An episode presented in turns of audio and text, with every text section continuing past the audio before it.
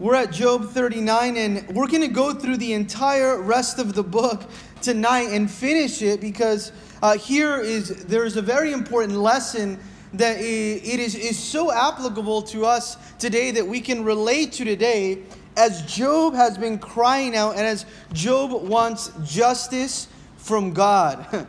Have you ever been in a trial and what you want is justice from God? That you believe that maybe this is not a situation that, that you uh, really deserve or that was called for in your life or, or something that, that maybe you went out looking for or you put yourself in the middle of. Well, now here, Job was crying out for justice. And what is justice? It's truth in action. That's what justice is. And justice is a part of God's character. We must remember that. And as Job is crying out for justice from God, what his friends have been trying to do is to give him an explanation of God. And everything that Job needed was a revelation of God. You see, there are a lot of times that we want to give our loved ones, or maybe those that, that need the Lord, we want to give them an explanation of God, when what they need is a revelation of God. And that's exactly what Job had. He had a revelation of God as God now came and revealed himself out of a storm. That's what we saw last week. And Job has been questioning the will of God for him without fully understanding the wisdom of God. He's been questioning the will of God without fully understanding the power of God. And although Job's actions might have been right, although he was blameless and he was not the sinner that his three friends made him out or described him to be, Job was still guilty in that he had a bad attitude. And, and, through the trial, although he was continuing to, to maybe uh, defend himself and, and, to, to explain to his friends that he was blameless, he had the bad attitude or the wrong attitude because he was not the saint, he was not the holy, he was not the, the righteous or self righteous person that he thought of himself to be. And you know, this happens often when we want to defend ourselves in front of people. We start to slowly move to a defiant, self righteous attitude and position that is not healthy at all. Have you ever been in a position where, where you have to maybe defend yourself? And after defending yourself for so long against his friends, he became to have a hard heart and a very proudful attitude against God. And I pray that during this season, you would not develop a hard heart against people or a hard heart against God or a circumstance because of where we find ourselves in. Because now, as God reveals himself to Job, he also exposes now and he destroys this I know it all attitude that Job had. because Job had that attitude. It was a prideful attitude, it was an attitude that was proud against his friends, and it was an attitude that was, in some ways, proud against the will of God. It became self righteous. But now, here in the storm of chapter 37 and 38 and 39, we see that God is present in the storm. Would you remember that? God is present in the storm, and God speaks to us out of the storm. God is present in the storm. God speaks to us out of the storm.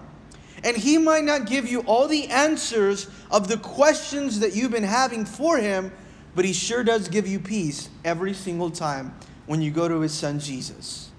There's a lot of times that, that we have questions for God, the why question. Why, Lord, this trial? Why that suffering, Lord? Why that season, God? And maybe He doesn't answer all the why, but He does provide the peace in the storm. In fact, in Job chapter 38, verse 10 and 11, can we draw our attention there? Because the Lord and God shows here that He is commander, that He is in charge, that He divided the waters and the sea and the firmaments, that He set boundaries. In fact, He told the water, and He has the power to say to the oceans, You may come this far to the waves, but no farther. Isn't that amazing? That's what God wants to remind you that He does in the trial for you and for me. In fact, isn't that what He's showing us right now? That He's saying, you know what, this far, but no any farther to this trial anymore. Because God puts limits, He puts boundaries to everything. And what He's reminding here, Job, is that the Lord is the commander. The Lord is in authority now. Just, eh, just imagine now receiving this message from God, and it's like the Lord is telling you, relax, everyone. You're not in charge. just imagine that. I, I believe that God is reminding us that tonight. Relax, you're not in charge. What an encouragement is that to you? In the storm, relax, you're not in charge. That brings an instant encouragement and an instant relief that it is God who's in charge. And I'll tell you this in the storm, God is reliable in the storm, and God is still trustworthy. God is reliable in the storm, He is trustworthy, and there comes an end to every trial. There comes an end to every trial. And we're going to see that tonight in the book of Job. That is, he has patiently endured this trial. Yes, maybe he has become proudful in the process. But as he, as he has endured this trial, there comes an end to every trial. You see, maybe right now we're seeing the end of our trial. In the sense that maybe we'll be able to gather again together. In the sense that maybe we're seeing hope now and relief that God is providing for us as a church and as a body of Christ. And maybe in your personal life as well. And God is reminding us there is an end to every trial. Tonight's message, the title is this from ruins to restoration. Would you write that down tonight? From ruins to restoration. That's the title because we see here that from revelation, you get renovation. I love that. Because after Job saw the revelation of God, that's where the renovation of his life began. That's exactly why he had a testimony of ruins to restoration. But here in chapter 39, as we open our Bibles, we see that God continues to challenge Job about his own wisdom and about his own power that Job does not consider or doesn't understand yet. And he's challenging Job. Now, he's challenging Job about his creation now. And he's saying, Job, can you oversee my creation? Do you have the power? What do you know about this in my creation? What do you know about how I formed the firmaments and the oceans? Were you there when I created it all? Why don't we pray right now as we dive into God's word? Lord Heavenly Father, we thank you. We thank you, Lord, because we get to understand through the book of Job, Lord, how infinite you are in wisdom how infinite you are in knowledge and in power. Lord, that your will is perfect. And because your will is perfect, we want to walk in the perfect will of God. We ask, Lord, that you would reveal yourself, that we would go from revelation to renovation, from ruins to restoration. In Jesus' name, together from wherever you are, you say it loud and strong. Amen. So we see in chapter 39 that he continues the conversation the Lord. And he's asking Job, Job, can you oversee my creation? Do you know how I created everything?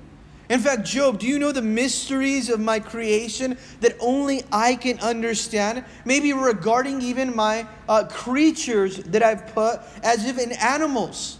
And from verses here, from verses 1 through 12, he speaks about this. Now, we're not going to read every single verse in this chapter, but I'm going to tell you what he's talking about here, the Lord. He's saying, What do you know, or can you master the now mountain goat?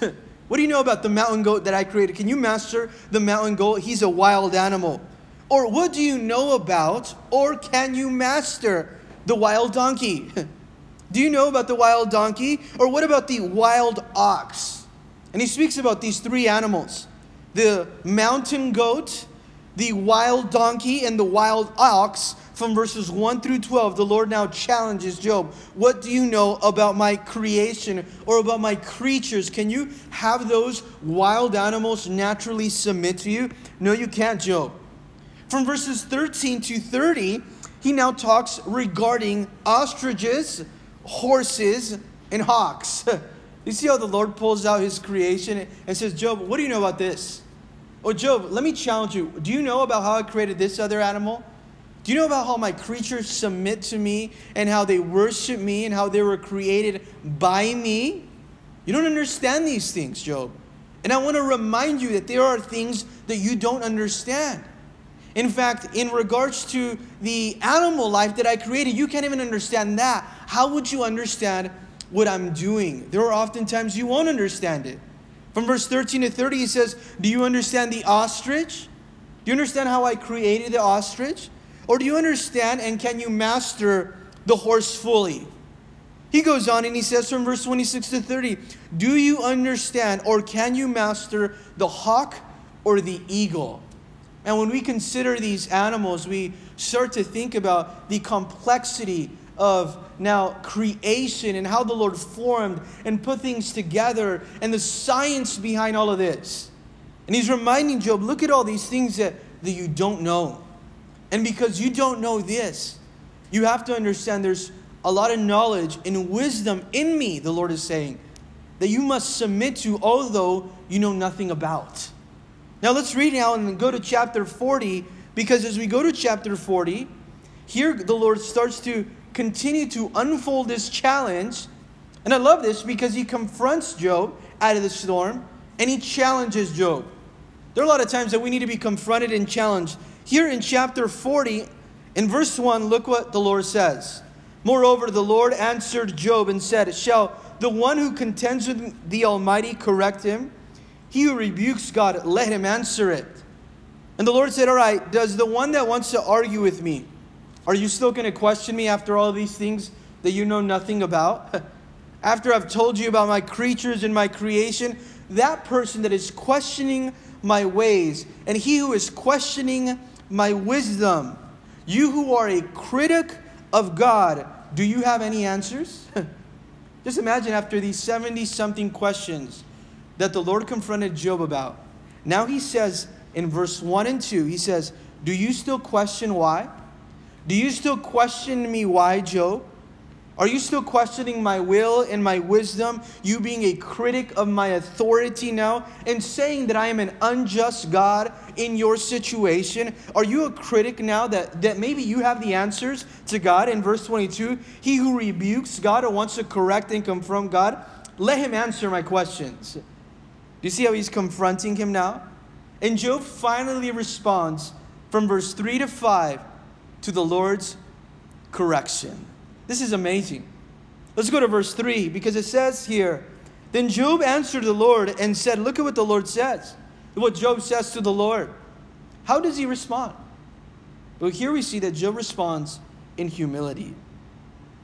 Because humility is always the beginning of restoration. And yes, we will see Job restored, but not without humility and not without repentance.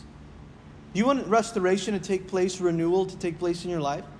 It does not happen without humility or without repentance. Now, notice this. Then the, Job answered the Lord and said, Behold, I am vile. After now being confronted with a revelation of God, he said, Behold, I'm nothing. He now had a right view of God now and a right view of self. He was humbled. He was humiliated. and out of, out of his humiliation came his humility now, because he tells us this as he comes out honestly and vulnerably and says, Behold, I am vile, vile. What shall I answer you? Oh Lord, I'm nothing. How can I find the answers to all of who you are and to all of your works? I'm nothing, God, in your presence. You see how it's so awesome to be able to notice your identity in the presence of God. In fact, he's saying, I'm insignificant, Lord. Lord, I'm unworthy. I have no right to debate with you, God. Be careful that we don't, in the trial, try to debate God and debate his will. Now, in fact, here in verse 4, he says, I am vile. What shall I answer you? He goes on and he says, I lay my hand over my mouth. We need to practice that. That's one of the most powerful verses in the book of Job. I'm going to put my hand over my mouth so that I stop speaking now. Do you see how Job says that? I'm going to cover my mouth with my hand. You know what that is a, a picture of? That's a picture of total submission. I will cover my mouth with my hand. Why? Because he realizes that he's speaking too much. He has spoken too much. Our silence in the presence of God is needed in order to hear his voice. Our silence in the presence of God is needed in order to hear his voice. In fact, this is one of the most significant worship gestures, and it is all uncommon that we see here that Job does and he performs in covering his mouth with his hand. This is an act, this is a demonstration now of total submission. Because there are often times that we can fall to our knees yet continue speaking. but to shield now your tongue with your hand now is to yield everything. Do you see how that's total submission? It is not until you say, Lord, I'm going to start to speak, is when you are now demonstrating total submission. In Proverbs chapter 30, verse 32, what does Solomon say? He says, If you have been foolish in exalting yourself, or you, if you have been proudful, or if you immaturely have been exalting yourself, if you have devised evil in the way that you speak, put your hand to your mouth. How many times is it that we have to put our hands to our mouth so that we stop speaking and don't speak proudfully? Warren Wiersbe says this, and I want you to pay attention to this, please. He says, Until we are silenced before God, He can't do for us what needs to be done. As long as we defend ourselves and argue with God, He can't work for us and in us to accomplish His plans through us. Isn't that heavy? Until now, we are silenced before God. He can do for us what needs to be done. As long as we defend ourselves and argue with God, He can't work for us and in us to accomplish His plans through us. Why? Because Job here needed to be broken. And sometimes we need to be broken. And we need to realize that we must be silenced before Almighty God and let His will be done. That's what it means to be still and know that I am God. Part of being still is also being silent. Part of being still means to be silent and submitting to God. You can't say you're submitting to God if you have all these complaints. That is not the real submission. That is not real submission. Job here needed to be broken. He was finally silenced here, yet he wasn't fully submitted yet. Yes, he was yielding, yet he was beginning to submit. And he, maybe he, he, he, he was starting the submission process. He had not repented yet now. So God had, had to continue to challenge him. And from verse 6 to verse 24, he continues now to challenge him and he's teaching him out of the storm. From the storm, now he's teaching him. Now, what did Job need to repent from? Did he need to repent from a sin that caused this trial. No, that's not what he needed to repent from. That's what his friends wanted him to repent from. He needed to repent from a proudful attitude and a hard heart against his friends and against the Lord. Maybe that's something we need to repent from as well. Repentance means a change of mind. He needed to change his mind that God was not unjust, that God is fair, now let's notice here in verse now that continues uh, verse 5. Once I have spoken, but I will not answer. Yes, twice, but I will proceed no further. What is he finally saying here? I'm not going to speak any longer. I'm going to let the Lord do all the speaking. Now, verse 6 Then the Lord answered Job out of the whirlwind and said, Out of the storm, the Lord is answering him. And look what he tells him here in verse 6 and 7. Now prepare yourself like a man. He's challenging his manhood, he's challenging his, his now courage. And he answers him, or the Lord answered Job out of the storm. Do you see how the Lord answers out of the storm? What does it mean that the Lord answers out of the storm? It means that you're not alone. Remember that. Write that down, please, next to that verse. You are not alone in the whirlwind.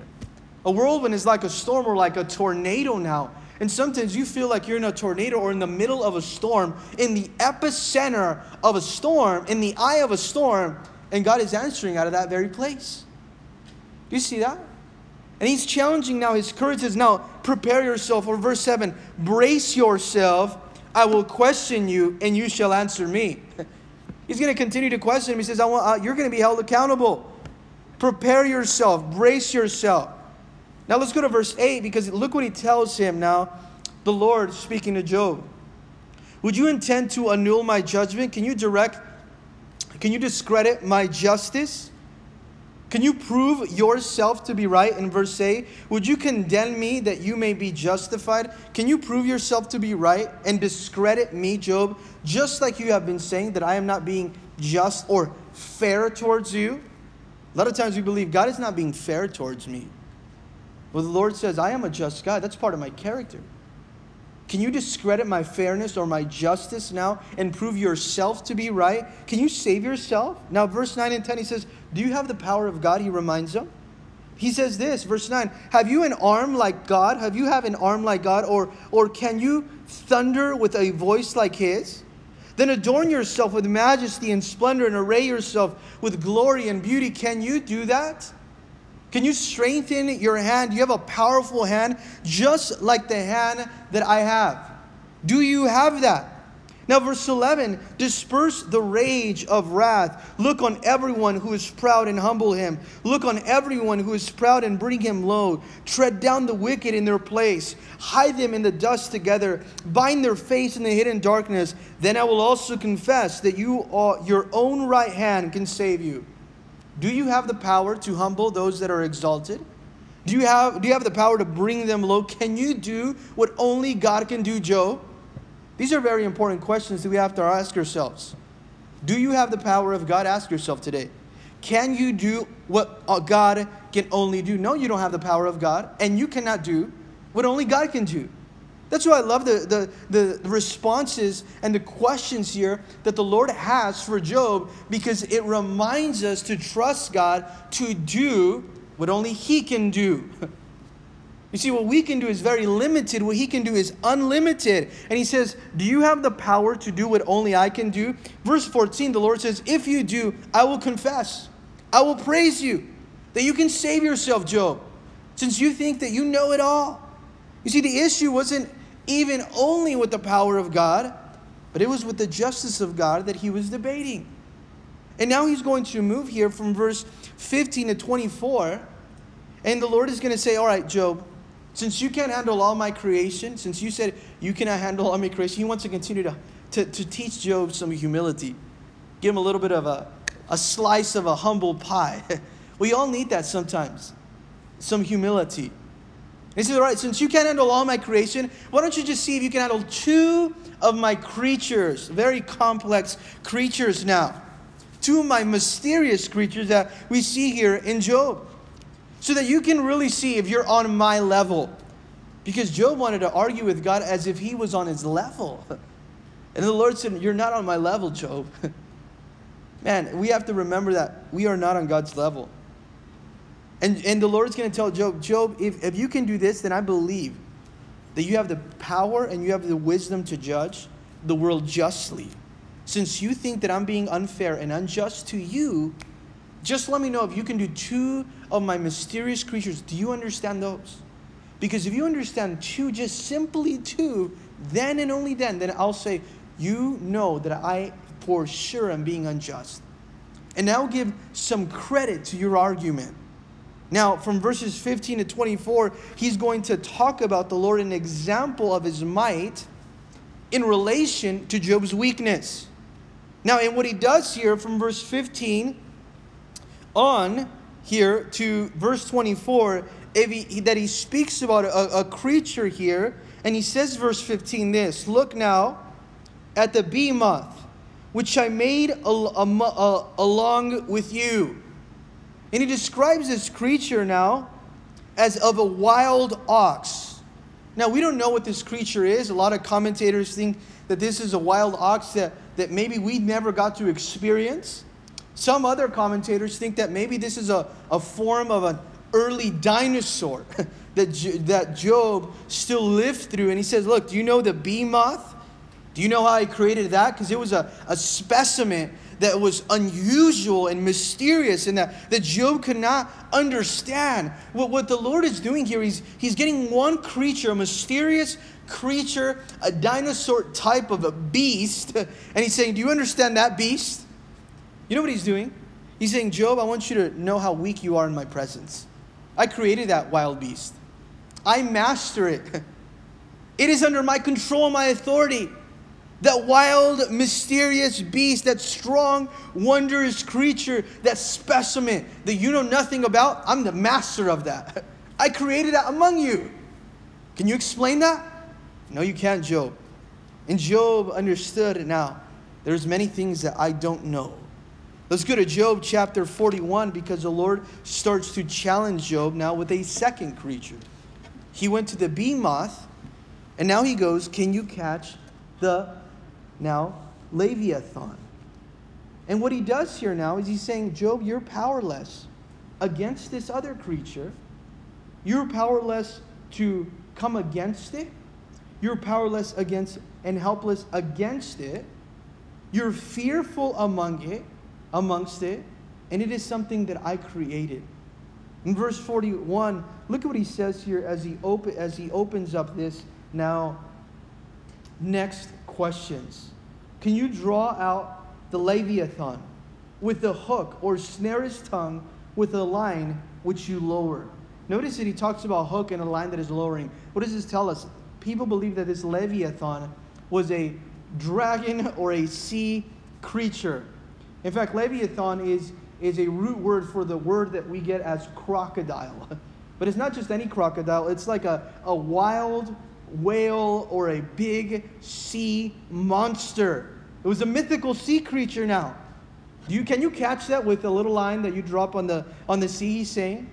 You think that you can overpower that mysterious creature? If you can't overpower that, then you can't overpower my wisdom. Do you see that? You see the description that he gives from, from verses 8 through 11. He says, If you can't overpower this mysterious sea creature, then you can't overpower me, Job.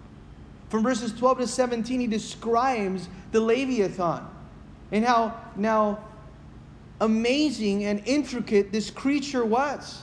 From verses 18 to 21, he gives us a fearful description of the Leviathan, of this sea monster that was noted. And he says, Do you understand how, how just dangerous this monster is before you? How scared you are of it? And from verses 22 to verse 34, he talks about the might and the power of the Leviathan. The might and the power of the Leviathan. Now, we're going to see as we move into Job now 42 that here we see Job's repentance for Job's restoration. Job's repentance to, for Job's restoration now. Let's go to Job now 42 here, as this is the last chapter of the book of Job. You're getting excited just like I am now. The last chapter, this is where, where everything now starts to look good for Job. And Job now, after being confronted about the behemoth and the Leviathan, the sea creature, or this wild dinosaur that he knows nothing about, or every creature that the Lord mentioned, or creation now, and he realizes, I'm going to put my hand over my mouth. I don't know as much as I thought I did know. I'm not as innocent as I really believe I am. I am actually a sinner. He, he, he becomes now humbled. and it says here in verse 42 Then Job answered the Lord and said, I know that you can do everything. Wow. Is that not something, that attitude that we have to have today? Think about everything that you're hearing. And instead of being fearful, instead of looking at the situation, look at this. Instead of looking at the media, look at this verse right now. Verse 2, Job chapter 42, verse 2. I know that you can do everything. Sometimes that is enough for us in the storm. That is that's everything that we need to say. I know that you can do everything. He responds now with repentance. He responds with a repentance and he goes on in verse 2 and that no purpose of yours can be withheld from you, and that nothing that you purpose or that you command can be stopped. I know that nothing that you purpose can be withheld from you, and the presence of God humbles Job now. He's fully humble now. I know that, that you can do everything, Lord, and, and, and nothing that you want to do can be withheld, or no one can stop you. You're almighty, Lord. No one can stop you. Who am I to question your justice? Who am I to question your wisdom or your will? In fact, he goes on in verse 3 You asked, Who is this who hides counsel without knowledge? You asked, Who is questioning your wisdom and ignorance? Oh Lord, you're asking, Who's questioning your wisdom with ignorance and without knowledge? It says, Therefore, I have uttered that what, what I do not understand. And in verse 3, you start to see that Job is saying, I was speaking those things that I don't understand. There are a lot of times that we speak too much. We over communicate things that we know nothing about. Instead of saying, I'm just going to focus on what I do know, is that God is reliable. He is trustworthy in the storm, even in the eye of the storm. And we see here in verse 3 that he's saying here, I was speaking about things that are too wonderful for me. There are some things that are too wonderful for you to understand. They are too full of wonder for you to understand. There just are, because that's who God is. He said, I was speaking about things that I knew nothing about. You see, there's a lot of times that, that we talk a lot, but we have nothing to say. We know nothing about that. And Job is saying, I was speaking about things that I don't know about. Now, in verse 4, look what he says in verse uh, 3 and 4. He says, Things too wonderful for me, which I do not know. Listen, please, and let me speak. You said, I will question you, and you shall answer me. Now, notice the attitude of Job. He says, Let him speak, and I will question you, and you will answer me. Now, notice what he's saying, how he's going to answer the Lord. He's saying, Lord God, before I knew about you, now I have a, re- a revelation of you. You see the difference here? Before I heard about you, now I have a revelation of you. A revelation. A personal revelation that changes the attitude of Job. This is exactly what we needed. Not to know about God, but we need to have a revelation of Him, a personal one. And he says this Listen, please, and let me speak. You said, I will question you, and you shall answer me. I have heard of you by the hearing of the ear. This is some of us sometimes. We've heard of the Lord by the hearing of the ear, but now my eyes see you. This is a, what a testimony. I used to hear about you, but now I can see you. But now, Lord, I know you personally. I used to hear about you, but now I can see you. This is amazing. I used to know only about you, but now I have a personal revelation of you. And because of a revelation of you, notice what he says now. Therefore, I abhor or I hate myself. Just think about what Joe, he's finally, after all these chapters of justifying himself, of defending himself, now that I know about you, I really know who I am. When I see the holiness of God, I see the sinfulness in me. Just like Isaiah chapter 6, woe is me, I'm undone, a man of unclean lips. When he saw a vision of the Lord, when you have a right view of God, then you have a right view of self as well, and a right estimation of oneself. You know he's saying? I abhor myself. I despise everything I said. I regret what I said. I regret my attitude, Lord. I take back everything I despise it. I repent. And look where he goes now. And I repent in dust and in ashes. Notice that word, underline that word, please. And repent. Repent in dust and in ashes. What does this tell us? That he's confessing his pride, he's humbling himself, and he's repenting. You see, he goes from revelation to repentance to restoration. Would you write that down tonight?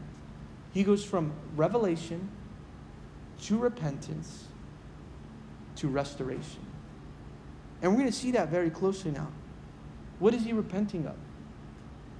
He's not repenting of that which caused the suffering in his life. He's not repenting of that. He held on to his integrity and he did not compromise his integrity.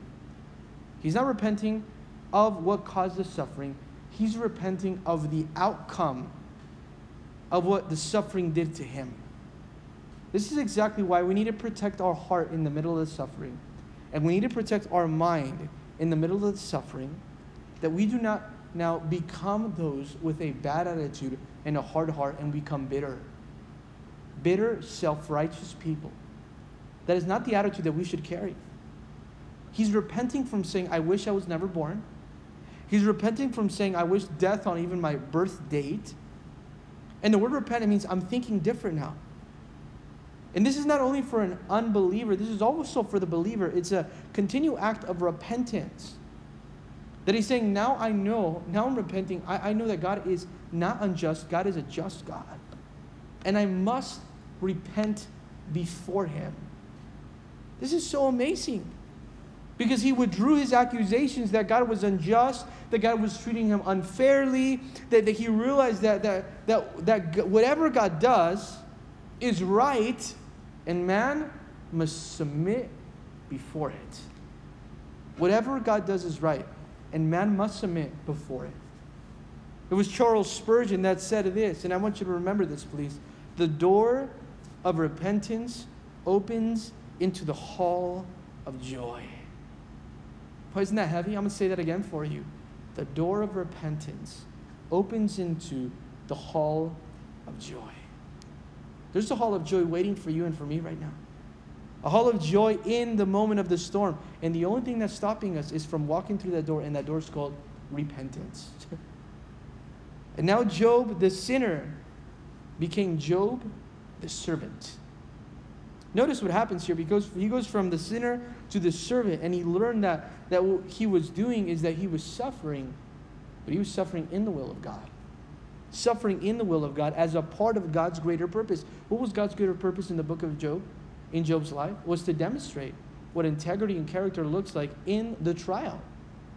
That was God's greater purpose to say, hey, Satan, he's not going to deny me. Notice that he is going to come out as gold now. Verse 7, let's read. And so it was, it was after the Lord had spoken these words to Job. After, circle the word after now, that the restoration happens. That the Lord said to Eliphaz, now the Lord is going to speak to his friends. The Temanite, my wrath is aroused against you and your two friends. now he speaks to his friends and said, Hey, I am upset with you guys. Now I'm going to speak with you guys. And maybe we're the friends right now of Job. Listen close closely, Job's friends. Anybody out there? I'm speaking to you now, to the Lord said. For you have not spoken of me what is right, as my servant Job has. You have been accusing Job and using me as a way to accuse him and to condemn him and to shame him and to make him feel guilty.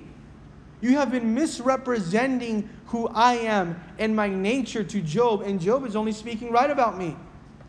He might have become proudful in the process, but you have been misrepresented me. You haven't accurately spoken about me, and I'm very displeased in you. You know that God doesn't put up when you misrepresent Him, especially to other people that are hurting? Be careful that you don't misrepresent the Lord. Because the Lord will not allow Himself to be misrepresented. He's very displeased with Job's friend because Job's friends came and they try to use the knowledge of God in the wrong context to accuse Job. And the Lord said, Do not ever do that. You're misrepresenting my nature. Now, he goes on and he says, Now therefore, take yourself seven bulls and seven rams and go to my servant Job. Notice that he calls him my servant Job. You see how much he loves Job?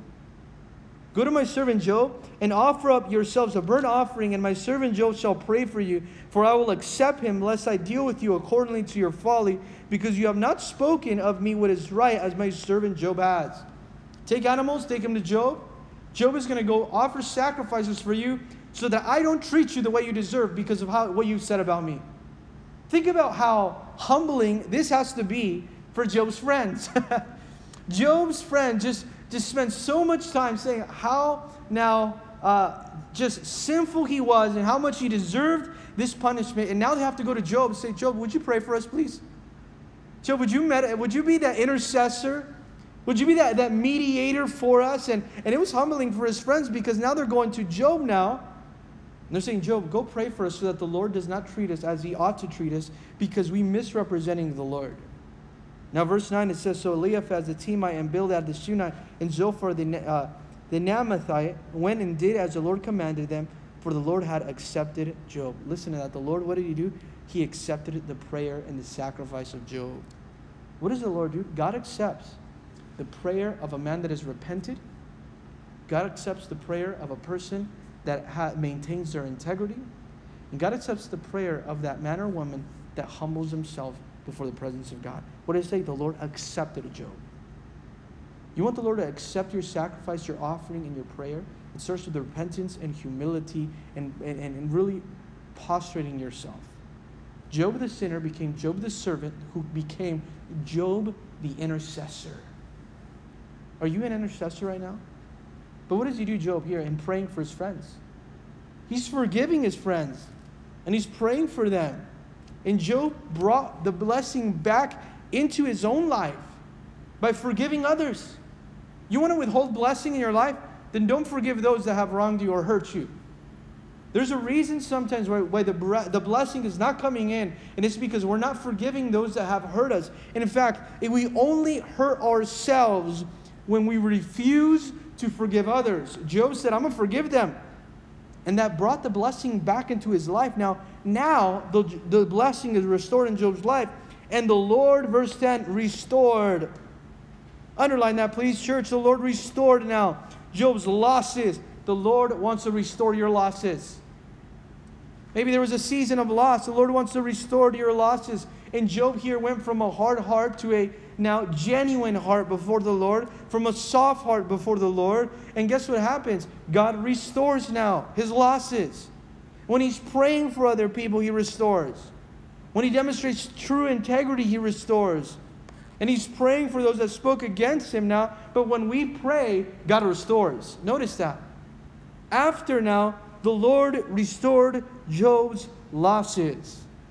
This is so amazing because God can restore all of your losses. And he goes on in verse now 10, and he says this when he prayed for his friends, indeed the Lord gave Job twice as much as he had before. Wow. You'd ask yourself, why so much suffering? It said that the Lord gave Job twice as much as what he had before. He multiplied that blessing. Why? Because Job endured.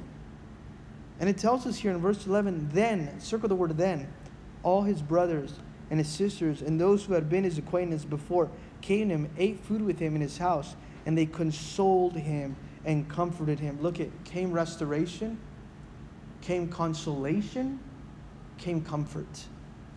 Came restoration, came consolation, and came comfort him for all his adversity or for all his trials that he faced.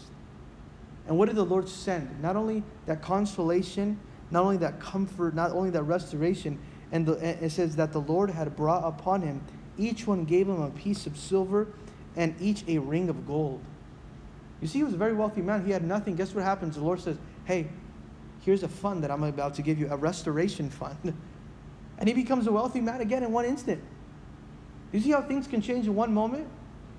But God also can restore your, bless, your, your, your losses in one moment. And this is the result of maintaining your integrity. You may not see it coming, you may not expect it, you may not perceive it to come the way you wanted it, but God always blesses that person that maintains their integrity and endures. Verse 12 Now the Lord blessed the latter days of Job more than the beginning, for he had 14,000 sheep, 6,000 camels, 1,000 yoke of oxen, and 1,000 female donkeys. He had more than what he had before. And the now latter was greater than the former. Would you write that promise down in your Bible? The latter is going to be greater than the former. I'm, so excited for the season. As we come back into the church, and I, I, I just think about that, that we come back into the building as a church.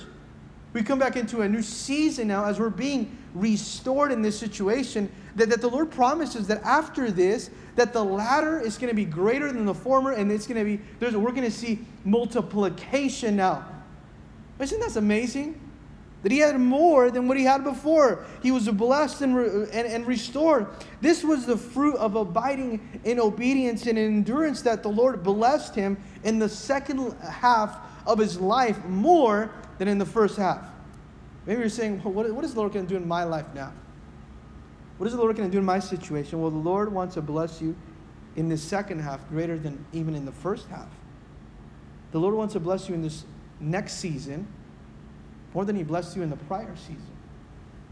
a lot of times we're saying, Lord, we want it to be like it used to be. The Lord said, No, I want it to be better than that. Lord, can you give it to me how I used to have it? Back in the good old days? The Lord said, No, I want it to be better than that. Now, notice how he says here, and he had seven sons and three daughters, and he called the name of the first Jemimah. Jemimah. The name of the second, Keziah, and the name of the third, Karen Hapuk. In all the land were found none woman so beautiful as the daughters of Job. Wow. And it says here, and their fathers gave them an inheritance among their brothers. Not only did he have now these daughters, but there were none found more beautiful. In fact, the Lord blessed them with a beautiful restoration with an inheritance because they received an inheritance.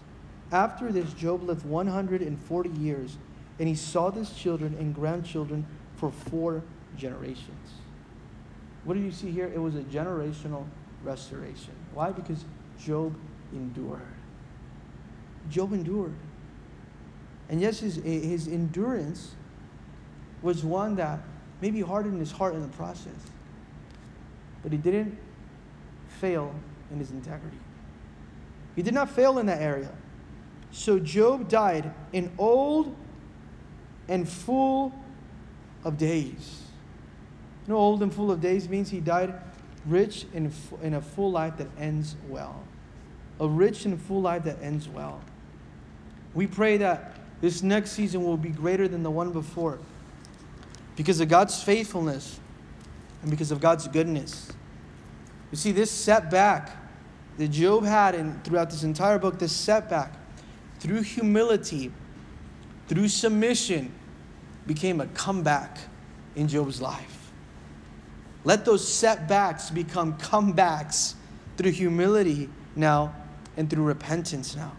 What did Job teach us? And even in Job chapter 23, he says, But he knows the way that I take, and when he has tested me, I shall come forth as gold. When he has tested me, the Lord has been testing us.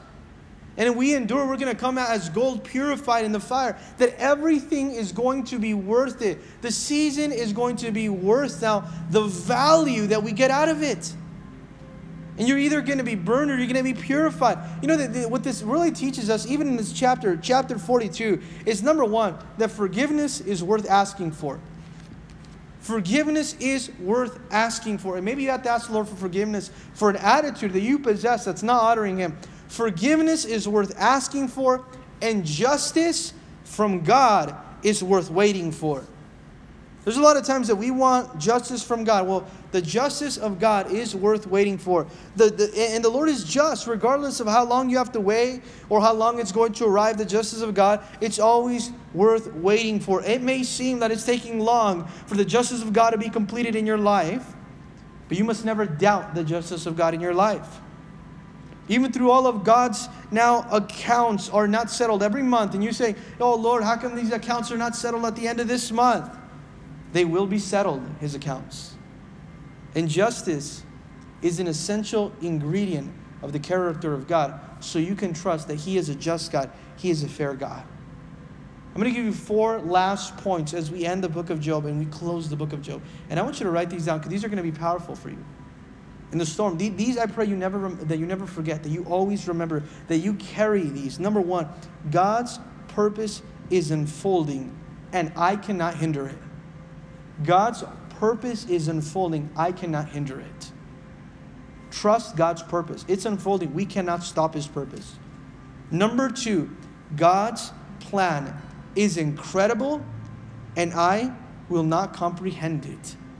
God's plan is incredible and I will not comprehend it. You have to trust God's plan. It is incredible. There are times that you will not understand it, you will not comprehend it. God's plan is incredible. I will not comprehend it sometimes. Number three, God's discipline. This is my favorite, is reliable. God's discipline is reliable, and I dare not to ignore it. Don't ignore the discipline of God. His discipline is reliable, and I will not ignore it. And number four, God's way is best, and I must not resist it. Don't resist it. Let's cultivate an obedient, enduring mind. Because that is the crowning mark of maturity. The obedient, enduring mind is the crowning mark of maturity. Oswald Sanders says this to close To choose suffering makes no sense at all. To choose suffering makes no sense at all.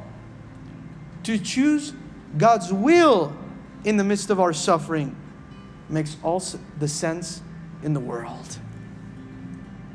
To choose God's will in the midst of our suffering makes all the sense in the world. Can we say, Lord, it's not that we've chosen suffering, but if we are undergoing suffering, Lord, we're choosing your will in suffering because that makes all the sense in the world. Let's go ahead and pray. Lord Heavenly Father, we thank you for this book of Job, that you've taught us so much from it, of it, through it, in it. Lord, we've, we've even as a church, as a body, Lord, we've gone through it in some ways. But as Job has been restored, we pray that you would restore your, your church. That we would go from ruins to restoration, from revelation, Lord, to renovation. And that we would choose, Lord, your will in the middle of the suffering and trust you in it. In Jesus' name we pray. And together we said, Amen.